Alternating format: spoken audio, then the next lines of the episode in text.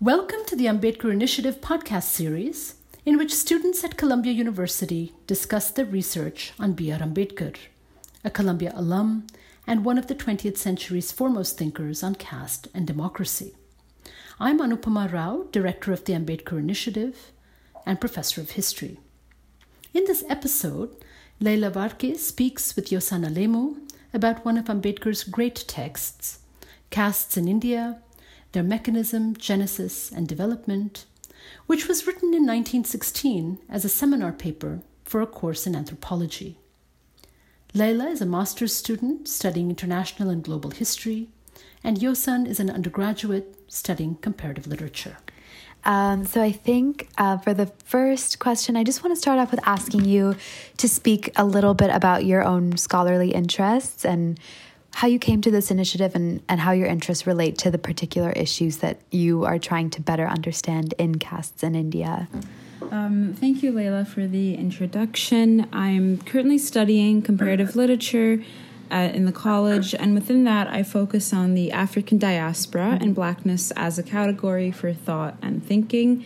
Um, I first came across Ambedkar in a course I took in the fall of 2019 and it was here that I began to really admire his work and writings.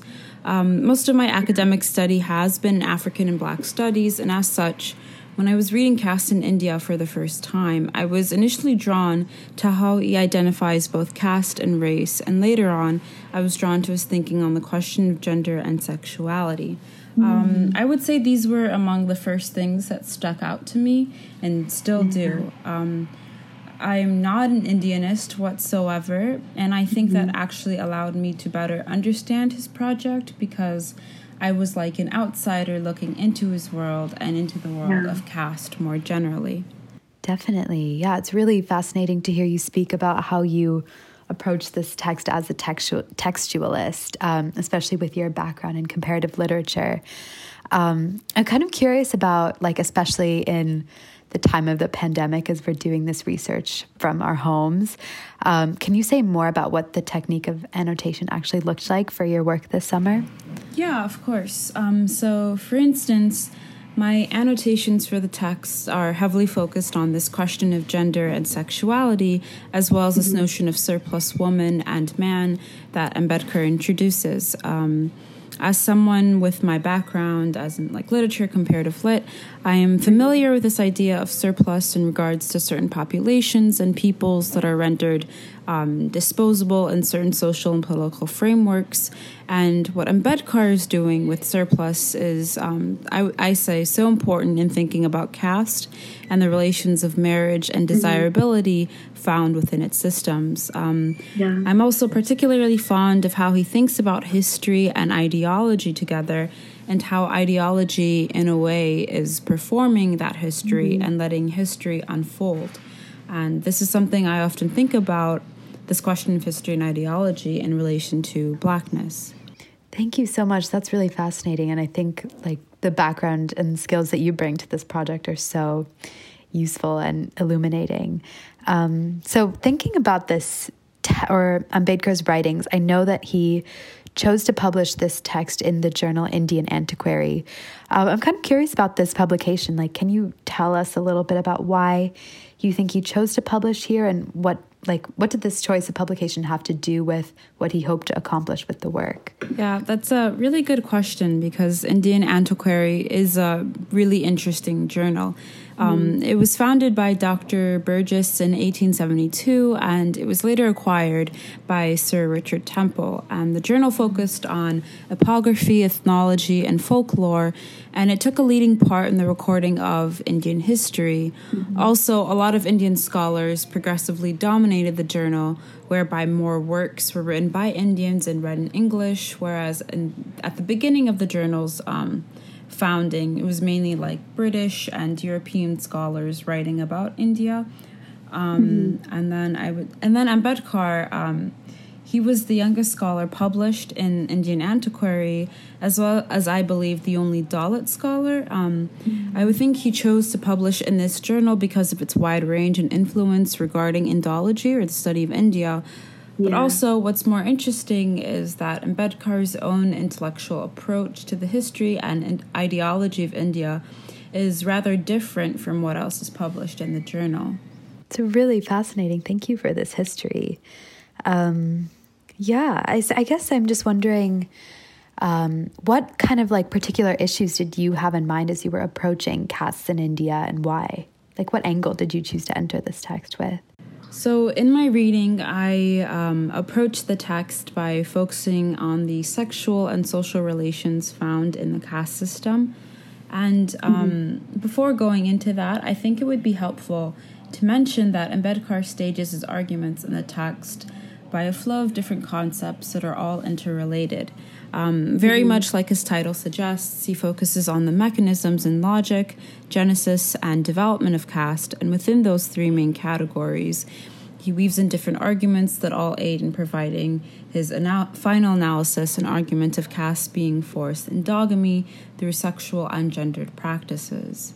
Thank you. It's really, really interesting to hear a little bit about your reading of the text. And I know you've noted that um, there, have, there are places in the text where you see um, Ambedkar kind of addressing how to explain the distinctiveness of caste through an argument about gender and sexuality. So I'm interested in this um, in this argument here. Can you speak a little bit more about these moments and their relevance to the text as a whole? Yeah, yes, I can. So um, Ambedkar, what Ambedkar does in trying to explain caste is to bridge Indology with the new social sciences, for mm-hmm. instance, like that of anthropology. Um, he received his doctorate at Columbia University, and although he was studying economics, he was also a student of Alexander Goldenweiser, who himself was a student of Franz Boas. So it's safe to say that both of those professors influenced his thinking to an extent. And um, Caste in India was originally given as an anthropology lecture at Columbia. So you can see all of these connections being made. Yeah. Um, but yes, in regards to explaining the distinct the, the distinctiveness of caste, Ambedkar highlights that although it was a followed social practice, Indian society was initially exogamous, meaning they married outside of social groups, mm-hmm. like other primitive or ancient societies at the time. So, in that sense, endogamy, or the practice of marrying within certain social groups or castes, was forcibly laid on top of exogamy, which made caste a social formation and practice of social power that was fundamentally tied to the control of women and their sexuality. Mm, thank you. Yeah, really interesting. And it's really interesting to locate the beginning of some of these texts um, at Columbia. I, I, didn't know that Caste in India started as an anthropology lecture at Columbia. And um, in my research as well this summer, uh, I've been looking a lot at a book that grew out of a dissertation that was written at Columbia. So I, am really like um, fascinated by these moments as well. Um, but yeah, thank you for this explication of the text. It's a really such a fine grained reading that you've done. And I guess I'm wondering if it might make sense to actually turn to a few specific places in the text um, so we can get a sense of some of the actual words that you've been working with or view into the really textual work you've done this summer? Yeah, of course. Um, I would say one crucial moment in the text itself was when Ambedkar was explaining um, mm-hmm. exogamy and endogamy, and you can mm-hmm. find this on page 84 in the um, Caste in India that was published in the Indian Antiquary. And mm-hmm. so on that page, 84, he writes However, in originally exogamous population, an easy working out of endogamy, which is equivalent to the creation of caste, is a grave problem. And it is and it is in, in the consideration of the means utilized for the preservation of endogamy against exogamy that we may hope to find the solution of our problem. Thus, the superposition of endogamy on exogamy means the creation of caste.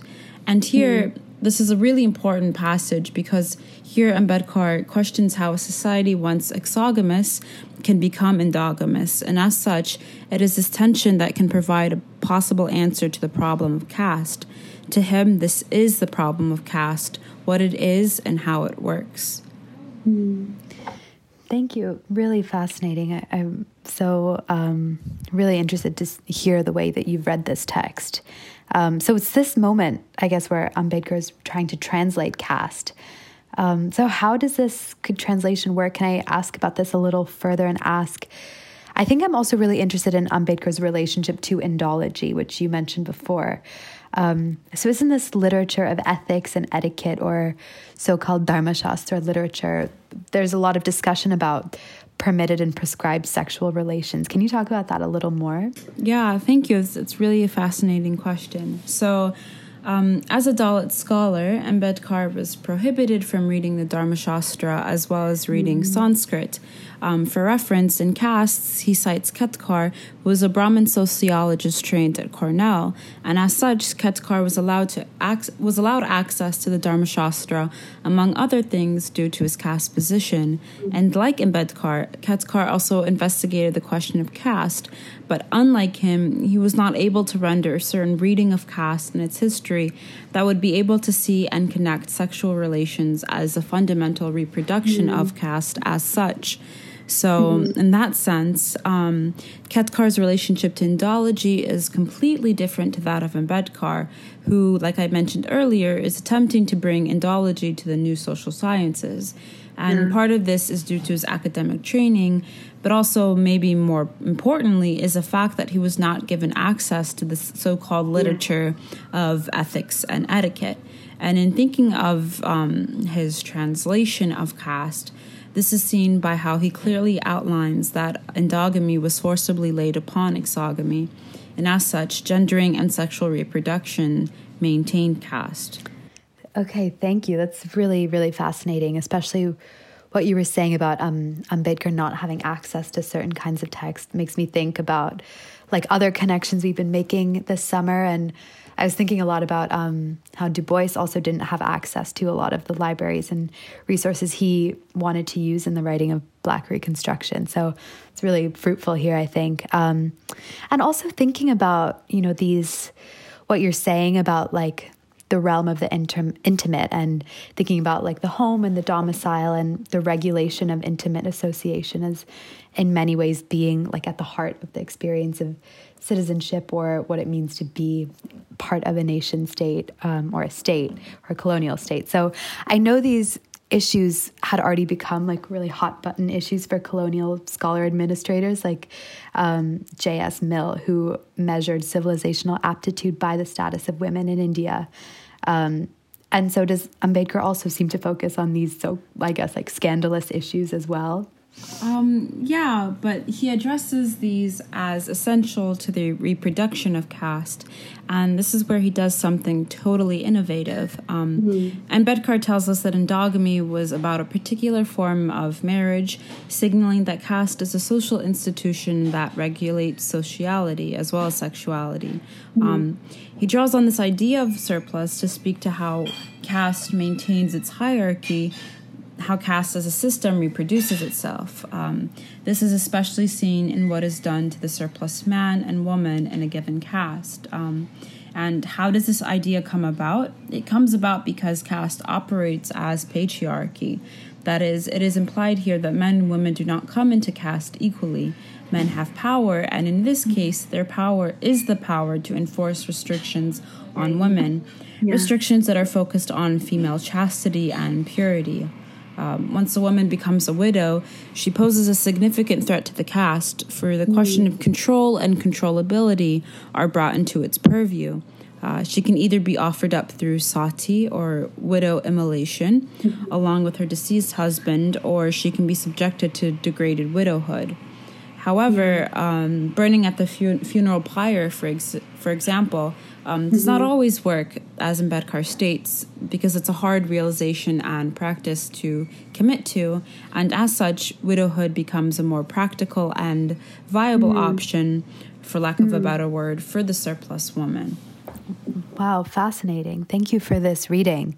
Um, I see in your annotation that you are really drawn to the term surplus. Like, what do you make of it? Why, why do you think this um, is kind of fruitful for your work? Yeah, so when I was reading Caste in India, I, as you said, I really took notice with um, Ambedkar's use of the word surplus, which yeah. I might add, he mentions it 22 times. Mm-hmm. And um, makes a critical move in transforming the idea of surplus value into surplus persons. Um, mm-hmm. In caste society, the figure of the woman is always tied to her potentiality to be both wife and mother, insofar as she, as she can sexually reproduce, reproduce and sustain her caste. Um, mm-hmm. This is where her value is derived. And as yeah. Ambedkar writes, once her husband dies, she's thrown into this category of surplus for her aforementioned value ceases to exist once her husband passes. Mm. Um, although Ambedkar does point out a husband can become surplus, he's only surplus in that he is no longer married, and as such, for the sake of the caste, he's not disposed of but continues to be integrated into the systems of value needed for the preservation of his caste. Uh, this is why the question of caste is one of endogamy, which is to say, one of gender and sexuality particularly the positionality of women.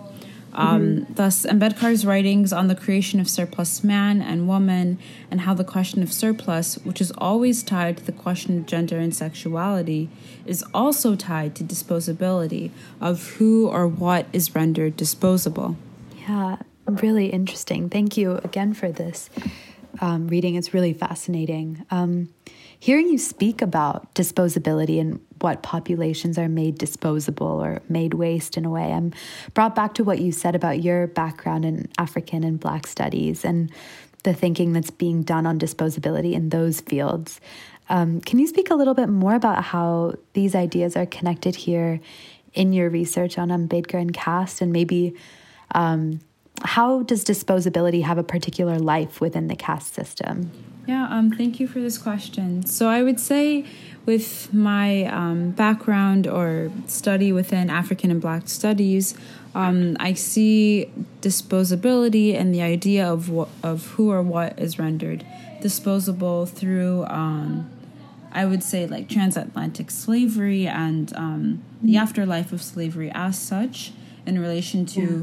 Specifically, I would say like U.S. continental blackness as well as um, African blackness mm-hmm. more generally and what it means mm-hmm. to be black in the world and what it means yeah. to be um, human. And mm-hmm. um, with Ambedkar, he uses disposability and surplus, like I said, um, in a really interesting way. Um, here, the surplus woman is rendered disposable, while the surplus man is always already seen as a productive force, mm. for he ensures the continuation of a patriarchal lineage, Right. And so caste is essentially also the name of the father. Um, mm, so right. endogamy is a gendered practice, and the position of wife, mother, woman, girl serves as a means for caste sustenance. Um, and as such, true liberation for women, I think, I believe, um, cannot come from caste, but only in its abolition. And I think reading with Ambedkar that he um, follows these same sentiments. Yeah. Thank you so much, Yosan. I, I wish we could go on. It's been really wonderful to hear about your work this summer. So thank you for coming to speak to me about it. Thank you.